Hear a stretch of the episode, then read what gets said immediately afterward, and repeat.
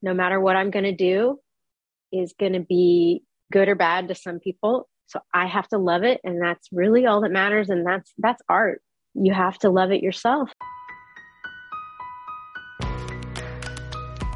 Hey guys, it's Cathy Heller. Welcome to the Cathy Heller podcast. This show is meant to be a guide for you. I want to be that mentor who can hold your hand through this journey. I know that there are so many twists and turns in navigating not only what is happening in our mind, but also understanding strategically how we want to get from where we are to where we want to go. In the show, we're going to talk not only about how we can start to become aware of what are the subconscious things that are holding us back and how we can instead choose thoughts that are actually going to propel us forward. But in addition to changing the landscape internally, we are going to talk about the strategies that actually will help you to build a profitable business getting paid to be you. Because when you have a business where you do what you love, you never really have to have that sense of work because it's a pleasure, because it's joy. And really, I want you to have the most abundant life. I want you to have the kind of life that you love waking up to every day, that you don't feel like you need a vacation from. So together on the show, every single episode, I want to be your friend. I want to be your mentor. I want to show you what is it that I think has really been insightful, been helpful? What are the tools and strategies? What are the mindset shifts that have helped me?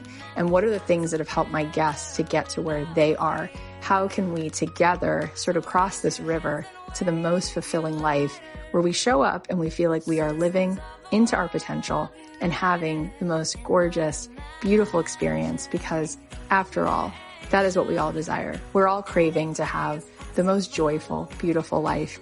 And I really believe that we can design that and that we can experience a life that we just absolutely love. And not only will we enjoy it, but it will be a possibility for other people. It will show other people what's there for them.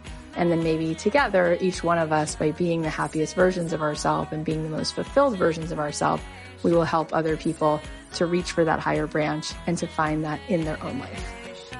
Hey guys, it's Cathy Heller. Welcome back to the Cathy Heller podcast. We have an excellent episode for you today. Norah Jones is here. It was really fun to talk to her. I can't wait to share this with you. Before we dive in, I just want to ask you, are you coming to my free workshop this week? It starts today. Every day this week, Monday through Friday, I'm going to be live at 9 a.m. Pacific, 12 Eastern. If you have not signed up yet and you want to, it's free. It's five day immersion. It's called Most Abundant Year. We're going to talk about how you can allow abundance in your life, how you can get paid to be you, all you have to do is go to cathyheller.com slash workshop and we're going to be leaving the replays up for 24 hours. So if you miss a day, you'll be able to catch that. So come on in and join us. We have over 12,000 people signed up and it's been so fun so far. All right. So today, such a treat. Norah Jones is here. She's a nine time Grammy winning singer and pianist and Billboard's top jazz artist of the 2000s.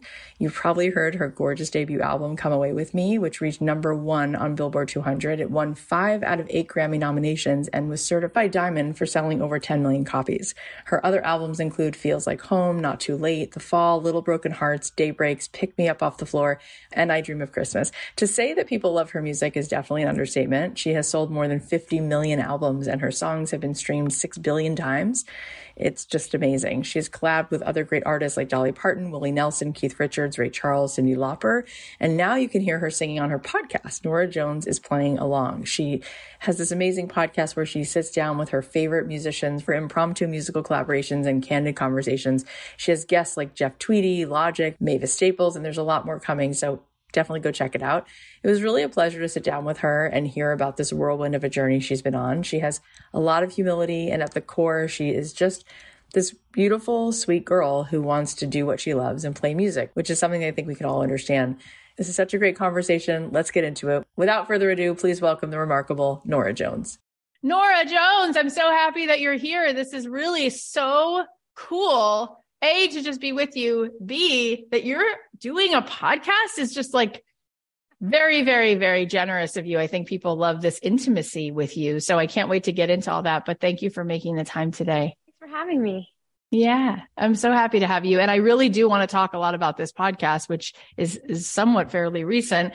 But before we dive into that, I just feel like to have this time, it would be really nice to give people some context and even though we've been watching and listening and on the journey for for a while I don't think that I know a lot about where you were before that. I don't think I know about little Norah and like when when you even decided that you had some gift that you wanted to share with the world and and the story of how you allowed that to come into the light. So can you tell us a little bit about where your road meets the inspiration that okay, this is a calling and I'm going to dedicate quite a fair amount of my life to to using my voice in different ways.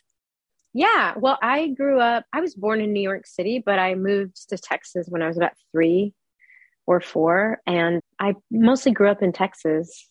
And I went to church choir and I f- found that I got all the solos early on. So I, I knew I could sing since I was like five because um, she kept giving me solos. and I really loved it and I was good at it. And I I enjoyed it. So uh, mostly I did church choir for the next about five years, and that's really my main musical start. And I took piano lessons. And then when did you decide like this isn't just something I like, but I'm going to focus on this. I'm going to do this with my life. I feel like I have to make this a big part of my work in the world. Probably in middle school, I got really into, I started playing saxophone because I got really into jazz and I started taking lessons, piano lessons with someone in Dallas who was more focused on like teaching me chords and how to write songs, kind of. And then I went to high school. I went to a performing arts high school in Dallas. And that was really the sort of, oh, yeah, this is what I am. I don't think there really was a question at that point. Also, those kinds of schools, you know, they're so intense with everything you're interested in, whatever it is, may be. It kind of just felt like we were all meant to do what we were doing as our selected major, you know? Yeah. And, you know, we all sort of had the the joy of watching you burst onto the music scene and it's so rare and it's so it's really like lightning in a bottle that somebody's debut album is so well received and really like so different than everything else that's ever been heard before. What was it like for you experiencing that entire journey, the beginning, and then we'll move to the next thing and the next thing. But what was that like for you on the inside? That was crazy. I mean, that was a crazy year for me because I was 22 when the album came out, and I had just moved to New York uh, two years before, and I was still sort of making a transition of of playing only jazz music, like old standards that were written in the 1940s, to learning how to write my own songs and really feeling confident about that. So it was sort of a a capture of that transitional moment the record was and it was it was really innocent but also really beautiful because the music I feel like reflected that sort of innocence of not being too calculated musically that makes sense there was like hopefulness in there, but it was it was melancholy because I love that kind of music. but so you know, we really loved the album we made, but definitely wasn't engineered for pop radio. So it was wild. It was like a crazy whirlwind. It reminds me a little bit of Christina Perri was here. She was talking about this just actual like it felt like she stepped through the looking glass because she had a song on So You Think You Can Dance. And the next thing she knew, she had a record deal. The next thing she knew, she wrote the song for Twilight. And it was just like this very big thing at a very young age. And she was saying the first three shows she played live, two of those were The Tonight Show and Good Morning America. Like she had not been like playing Hotel Cafe for years. Like she had not been doing those things. And so you know, similarly, there's one similarity here, which is like this being very young and touching gold so quickly. What was the process for you, like from the time you started working on that album to how it became something that everybody was aware of? What was the sort of like pattern of things that happened well, I played a lot of gigs, you know, small restaurant gigs mostly or small clubs, but not a ton of club shows. Like it was, I really worked out my stuff doing a lot of restaurant gigs in Dallas and then in New York. I was in a couple different bands and they were fine, but it wasn't like what I wanted to do. You know, I was this hired singer to be in these bands, Sure. but I wasn't necessarily singing my own music. But I ended up meeting someone in New York named Jesse Harris, and he's a songwriter. And um, we became really good friends. And then I was joking around singing one of his songs one day, and he really loved it. So he booked us a gig at the living room. And we added a few of my bass player, Lee Alexander songs, a couple of my songs, and a few covers and, and some of Jesse's songs. And that's really the sort of seed for the album. And it ended up being mostly those, that variety of songwriters and songs for the album.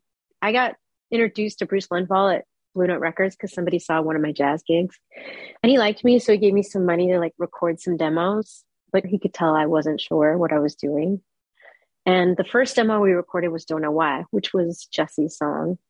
And many recording sessions later, not that many, not compared to like a pop record, but you know, two different sessions later, we went back to that version of Don't Know Why. And that ended up being the version that was the hit of the record was the first demo we made of it. So, you know, it really did feel right for most of the songs to be in that spirit. It really helped inform like the rest of the record. Not too like- overthought, you know, sweet arrangements, but not not overcooked.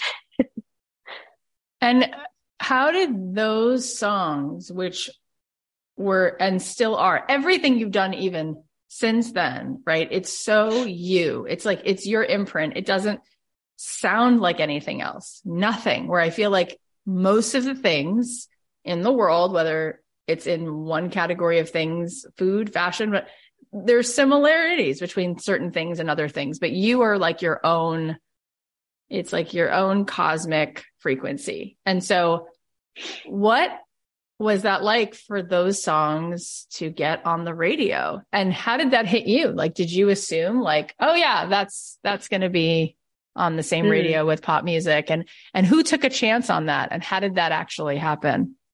I don't know how it happened. I think the record label was really great at their jobs, but they were a small jazz label. Blue Note Records wasn't really pitching stuff to the pop radio stations. But I think as soon as stuff started to sort of catch on a little, some people at the higher label took over and helped guide them where to push stuff. And, you know, I think there were a lot of people involved. It wasn't a manufactured success by any means. It surprised everyone. But I do think, you know, a lot of little hardworking people here and there and there and there, and then a lot of them. And then, you know, stuff just snowballs after that. Yeah, it's so beautiful. And the work you, I mean, you've continued to put out such incredible albums that are all, you know, they take the listener away to a totally different place energetically. And I think what we all want is a change in frequency, you know, and I think your music, your music just changes the station that you're on vibrationally. Like it's so beautiful. And, and my question is since you offer that, right? So you offer that level of resonance how have you stayed resonant and congruent with what feels really good to you while being for years exposed to a machine of the world that sometimes is much more about ego? Like, how do you feel like you've stayed feeling really good? Like, what good really feels like and not being caught in what people expect and, you know, the, the way in which our ego like ach- looks at achievement. Well, with the first record, I was young, but I was surrounded by a lot of good friends and people I worked with, good people, family, etc. So that's part of it, right? You have to be around the right people. I also, um, with the success of Come Away with Me, the record, it was so successful that there was a lot of haters. You know, there was a lot of like, why is this so successful? I don't like it. You know, Oh whenever God. something reaches that tipping point, then you know a lot of people write articles about like how it shouldn't be that successful or how it's not really that good. You know what I'm saying? I, I actually I do know, but I didn't actually know that that went down. But it's it's fascinating. Well, no, no, no. I mean, I'm just saying from my my perspective, Yeah, like yeah. you know, when you're when you're an artist, you hear a bunch of compliments and it makes you excited. You hear one negative thing Oh, and it that for sure. you. That for so, sure. So, you know, when something, and also it was kind of the beginning of message boards. There wasn't social media yet, but there was chat rooms and all that stuff. So the online sort of opinions was circulating already. So I think I got very like shell shocked by the adulation slash she's not really that good or whatever it was that maybe a small percentage of people would say. And that's again, you know, to each his own with music, right? But I think that really made me like not sure about myself for about five minutes. And then I kind of regrouped. We went into the studio and I realized that it didn't really matter. No matter what I'm going to do is going to be good or bad to some people. So I have to love it. And that's really all that matters. And that's, that's art. I mean, that's really the lesson with making art. I think any kind of art, unless you're being hired to do a, you know, something for someone else, you have to love it yourself. Otherwise the criticisms will either be more hurtful or ring true or you know you can't predict what what is going to be a success anymore or ever so you just have to make what you love. And absolutely. so that's what i've done. And that's what i did for the second record. And that's what i've always done. You know it's beautiful. And you were so young to be exposed to so much. And that's that's a blessing and also very much like a real challenge. And I, I think that you just shared something really powerful for everyone, which is to unattach yourself to the way in which people receive you. Yeah. And just make sure that you're feeling good about it because you have yeah, no control. It, yeah. And it applies in other areas of life too, but especially in art, you know, any kind of thing you're creating. Yeah. It's interesting because Matthew McConaughey was here talking about winning the Oscar and how that is like not really what people think they want because when you do that, there's a whole bunch of things that come with that. There's an expectation for the next thing you do. There's a this, there's a that. And I think we don't necessarily fully understand because I think even as people who aren't winning Grammys and people who aren't winning Oscars, people do have achievement goalposts and they think mm-hmm. that they're going to get certain things from achieving. And when you're on that constant hamster wheel where it's what people think and it's whether you achieve or not, you, you really do stop having fun. That was the most unhappy year of my life. And it, it's not that I didn't have any fun or that I didn't appreciate it all. It was just the most high stress, like soul, like squeezing time. You know, I had a lot of stuff going on and you know people get into your personal life and it's just even if it's very minuscule in comparison to these pop stars today like of course it was a very tiny version of of what they go through but it was just weird so fascinating. And now, uh, something that does seem like it's a lot of fun for you is your podcast. Norah Jones is playing along. It's such a great title. And I love that you are having these like musical collabs and these candid conversations. I feel like everyone's so lucky that they get to be a fly on the wall. What made you even want to do that? Well, I've been wanting to do it for a while. Actually, before the pandemic, I, I was sort of planning to do it. But the thing with music and playing music together is you cannot do it remotely with each other. There's just enough a lag that you yeah. can't, like you and I can't clap on the same beat right now. Yep. But I really loved the show called Piano Jazz on NPR by this great pianist, Marian McPartland, in high school. And this show is kind of modeled after that. She played music with people and talked. That's really all it is. And there's no parameters. I feel so lucky. I've collaborated with a lot of different types of musicians and I'm very open and I'm very adaptable.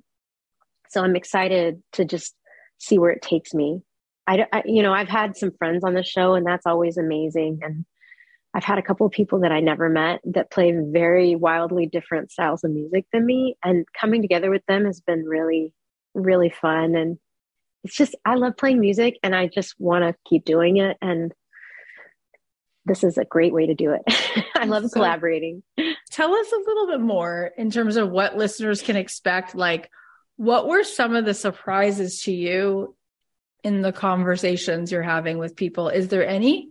consistent sort of thread that you see that comes up in conversations that you didn't expect?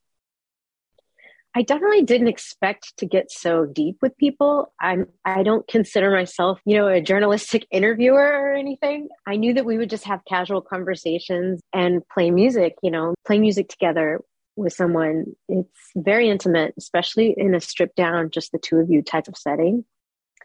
And even though there's microphones recording us, it's almost like we both forget that they're there and we just kind of hang out. And um I feel like a lot of my guests had a really big musical church upbringing. And so that's come up a lot, but not all of them, but uh, I can relate to that. And I like, I like to figure out where people's musicality comes from, but mostly I want to play music with them and have those kinds of musical conversations. So it just sort of flows. It's very casual. There's usually about five songs per episode. And sometimes they're very loose and I think people enjoy that actually, but sometimes, I mean, they're just like beautiful recordings of these songs that we're playing together. Sometimes they're songs of the person who's my guest. I've done a couple of my songs. I've had a guest suggest really totally random covers that we've done. And I've had a couple guests where we make up songs on the spot and it's all improvised. So it's, it's pretty much guest dependent where it's going to go.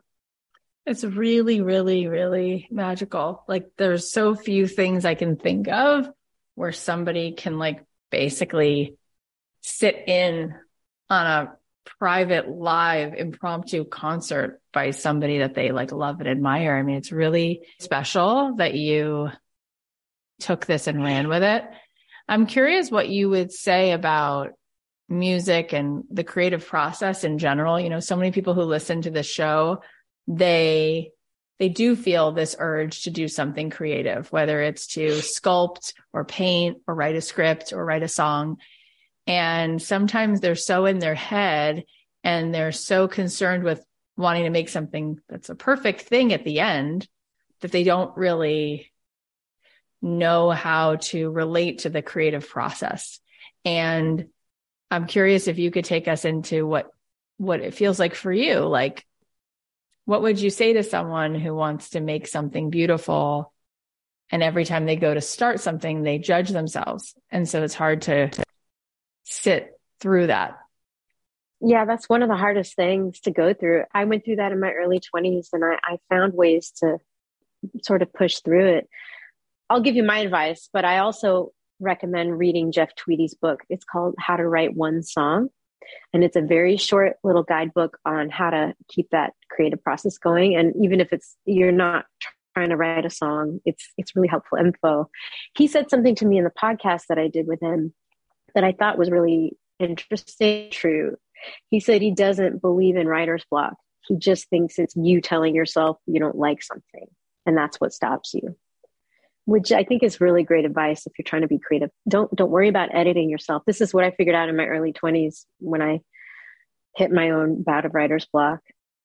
You don't have to let anybody see what you're doing or hear it until you're ready. But just do it. And if you hate it, you scrap it. But you got to finish it to do it. and you know, there's certain songs you're writing sometimes where it's like, oh, this is okay. I don't know but the more you go, the more you go, the more you like it. The more you chip away at it, the more you like it, the more you like it. And then it becomes like a whole image. And until you keep doing it and just do free form creative writing or whatever it is you're doing without thinking too much, you can think after it's almost done and then you can tweak it. That's my best advice. That's really beautiful. It's really beautiful. And I, I think similarly, people are always looking for like, well, what's my unique sound? How am I unique? And, you know, if you look back yeah. at, if you look back at Picasso, right, and you just scroll through Google, like for his like earliest work, his earliest stuff looks a lot like a lot of the other artists. And then yeah after you go through a lot of it, you go, Oh, that's what I would identify. That's what I recognize as Picasso. That's his like unique thing. Mm-hmm. But like he had to like go through many, many, many years of many, many, many drawings and iterations until he landed on like, this is Picasso. And I think what I said about you earlier is like, it's, it's undeniable that you have such a unique imprint in your music, in your energy, in the world. And I think if someone's looking at you, it might seem as though that was always the case and yet knowing anything we know nope. about right like so what what do you feel like happened and what do you feel like might happen for people listening to take a note from your playbook and be able to discover and uncover that sound i mean i i did so many gigs so many gigs I had one that I was 100% like exactly what I want to do. I mean, I played in a restaurant every weekend in college in Dallas, Texas and I sang old old songs and I played piano and sang and it was how I learned how to play piano and sing and get my coordination down. But I mean, that's not what I do now. I didn't sound like me now. I sounded like I was doing like a Billie Holiday impression. you know what I mean? So you just have to keep doing it to find it. And if you stop yourself and think that you're just going to find it by doing it once, that's not how you find it. And when it comes to other ways that people get in their head, I mean, we've had so many artists like Colbie Caillat was here and talking about how she gets, or she was at one point, like just totally overcome with stage fright and anxiety, and that people might think it's one thing, but it really isn't for her. And um, I can only imagine what it feels like when you're about to play a show in front of thousands of people, and then you have to do that again and then you have to do that again.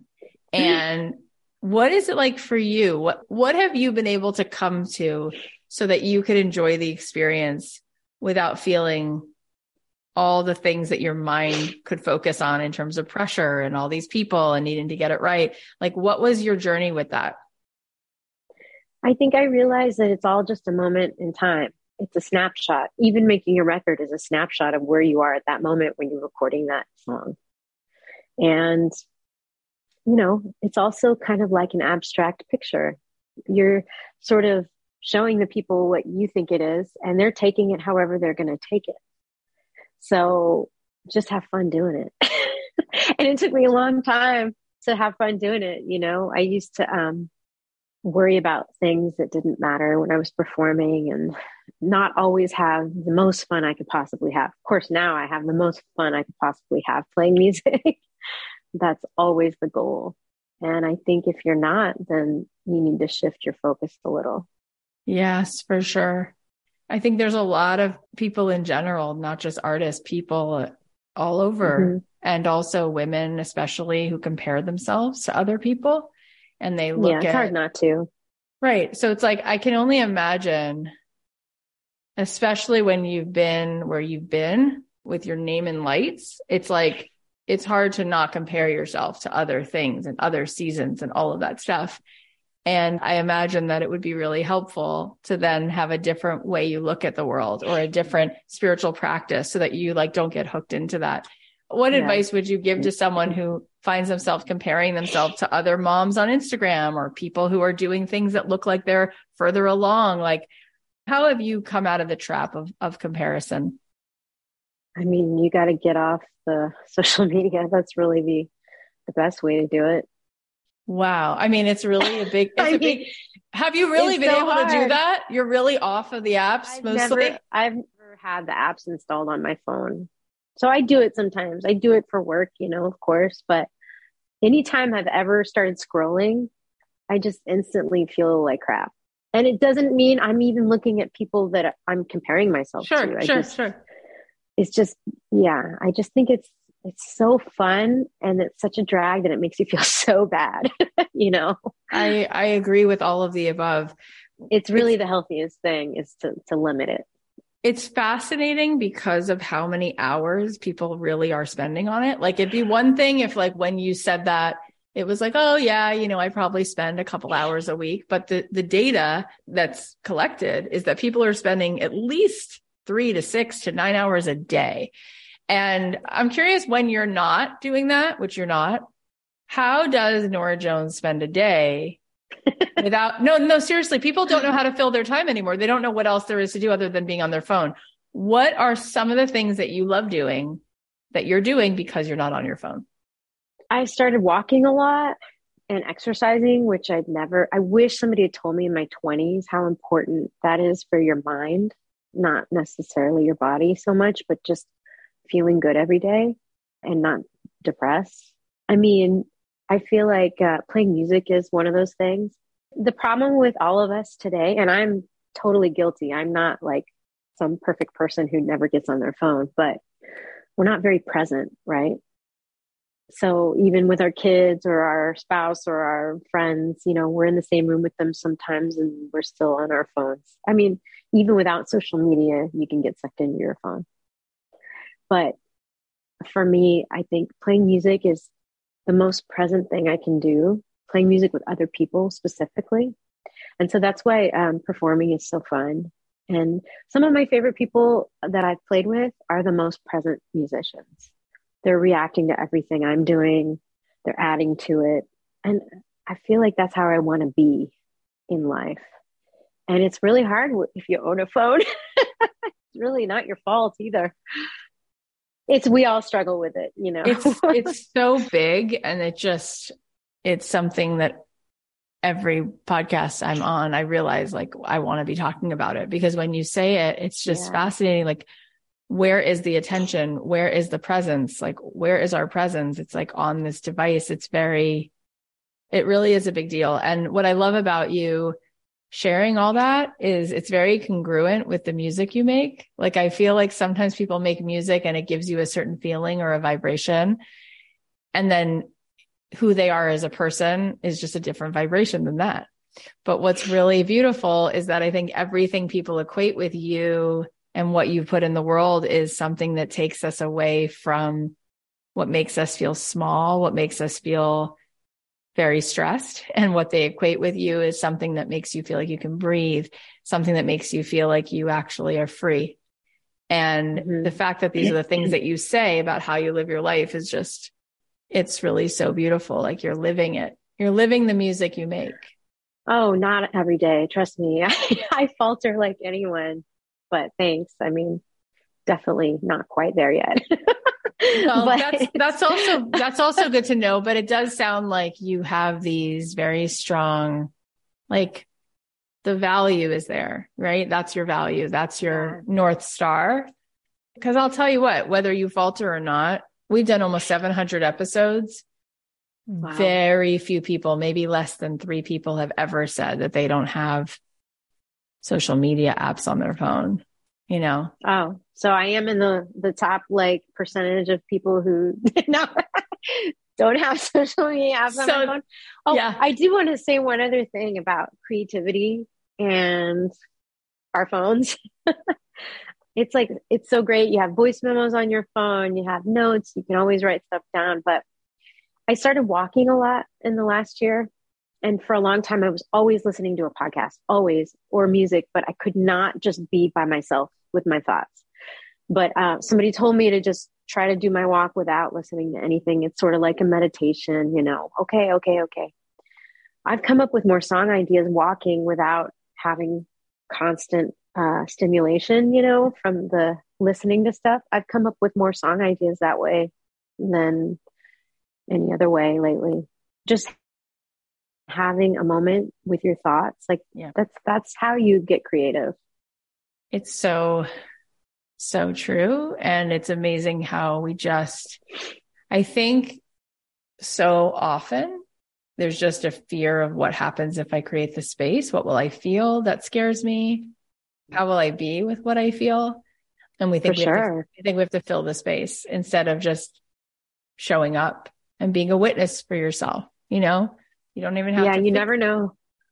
You never know what's going to come out of your head. yeah. And it's amazing, but it's so true that like every beautiful thing started as an idea and you don't have a bandwidth. There's, there's no space for the idea if you filled the space because you're busy. Yeah. And so really and truly there's a need for like the productivity. What you're saying is like, wow, if I like do nothing, maybe that's really productive if then I come yeah. up with, but we usually don't think it works that way. No, and like, you know, driving too for a long time, I would always make sure I had something to listen to uh, or turn on the radio. God forbid it was silent, you know, the same thing. If it's quiet, it's like the best thinking time because you're doing something, but you're not doing too many things and your, your head can be quiet. Yeah. Yeah. Do you live in a place where there's a lot of nature or do you live in a city? City, but, I. I get to nature for a, a lot. Yeah. Yeah. What's one thing from the podcast that you just want to share with listeners that was an episode that stands out to you? I know you you haven't done like years of it yet, but you just started. But is there something special or an episode that just for some reason has stuck with you that you would love to tell listeners to just check out? Oh, they're all so good, but um, I feel like each one has like a profound moment of information. I I was excited to learn about the person. But the Mavis Staples episode is really special because she's such a warm, loving, funny person. And she's Mavis Staples, so she sings like nobody's business. So, and she would just go off on stories about her history and, you know, just start singing. And I would just start playing with her. And we, it was just very spontaneous and, and sweet. And that's a great episode. All right. This is going to be, I think, probably my last question for you. I was just thinking like when you achieve so much so young, which you have, and not just achieve so much in terms of like all the things that we think are successful, right? But also just artistically and like just so many things have come out of you and like have been a part of your path so young.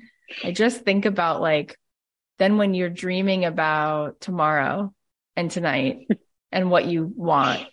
It's like, what does Norah Jones wish and dream about when you've already seen and achieved so many beautiful experiences and creative ideas? What keeps you feeling inspired and excited? What's on that, I don't know, buffet table of the of the things that you dream about? Well, I think because I achieved the unthinkable kind of success so young, I had to readjust my goals in life. And I really just focused on the music from then on out. That's what I focus on now. I woke up so excited to go record with this friend of mine because we have this song brewing that is really cool. And I thought of like short goals in terms of I don't have like crazy career goals anymore because I'm pretty happy with my life and I love working, but I don't want to overwork. But I do think another thing is, you know, for the first 10 years after my first record came out and was so successful, a lot of things dropped in my lap. The last 10 years, they stopped dropping in your lap so much. They stopped dropping in your lap so much. So I had to start really thinking about other than just thinking of fun songs to do, like, is there anything I want to do? And this podcast is one of those things so I had to, I have to start thinking a little more proactively now, maybe, but it's usually just music driven and stuff I'm excited by. I love that.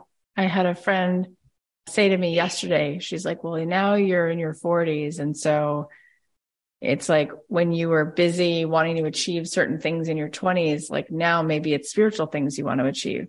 And I was like, yeah. I love that. Like, I love the, oh, yeah, instead of being busy with like making this money or da da da, it's like, oh, I could be busy with taking deeper breaths or busy with like being more in integrity with myself. Right. And it's kind of like, I feel that from you that those things are more of the, the focus. Yeah. I just try to be nice and stop looking at my phone so much. That's all I'm trying to do, just like everyone. Totally. Totally. All right. Well, tell everybody where they can find the podcast. I'm sure it's everywhere you can listen to podcasts and, uh, tell everyone where they can follow along with all the, the musings that are coming through you. Yeah. The podcast is called Norah Jones is playing along and you can find the handle on my social media sites and you can get it anywhere you get podcasts. We're not exclusive to anyone at this point. So Yes, it's really fun. And, you know, you scroll through, you might recognize some of the musicians, you might not, but it's a nice variety of people and it's pretty fun. It's really cool to get to talk to you. I really appreciate your the whole thing, your warmth and sweetness and the things that you say, so much wisdom in it. And we will put the links obviously in our show notes and we'll spread it to everybody. So thanks for making Thank a podcast you. and thanks for coming on here to talk about everything. Thanks for having me. It was great to talk to you. You too. Oh my goodness. How cool is she? Norah is awesome. All right, here are the takeaways. Number one, all we want is a change in frequency. Take your audience away to a totally different energetic place. Number two, no matter what you do, it's going to be good or bad to some people. You have no control over that. So you have to love it yourself. That's really all that matters. Number three, play with no parameters. Just see where it takes you. Number four, when you're trying to be creative, don't worry about editing yourself. Just do it. The more you go and chip away at it, the more you're going to like it. Number five, even if you do nothing, that can be really productive. Number six, take a moment with your thoughts. That's how you get creative. Number seven, have the most fun you could possibly have. Thank you so much for listening. Thank you so much for being here. We have such good episodes coming up. So please subscribe on Apple Podcasts or on Spotify, wherever you're listening. And if you're enjoying the show, it would mean the world to me if you left a review because it just helps people find it and it means so much. And did I tell you that we are doing giveaways every single day of this free workshop that I'm doing. So if you'd like to be winning things like Apple headphones or Marc Jacobs bags and learning from me, go join the free workshop at cathyheller.com slash workshop. It's happening all week. And if you know someone who would enjoy this episode, post about it. You can tag Norah. She's at Norah Jones on Instagram. You can tag me. But I hope that this episode, just like everything we're doing, I hope that it's making a difference. And I hope that you're starting to feel just how much is really available, just how much is here for us to focus on, for us to tap into. I love you so much. I'll leave you with a song and I'll talk to you soon.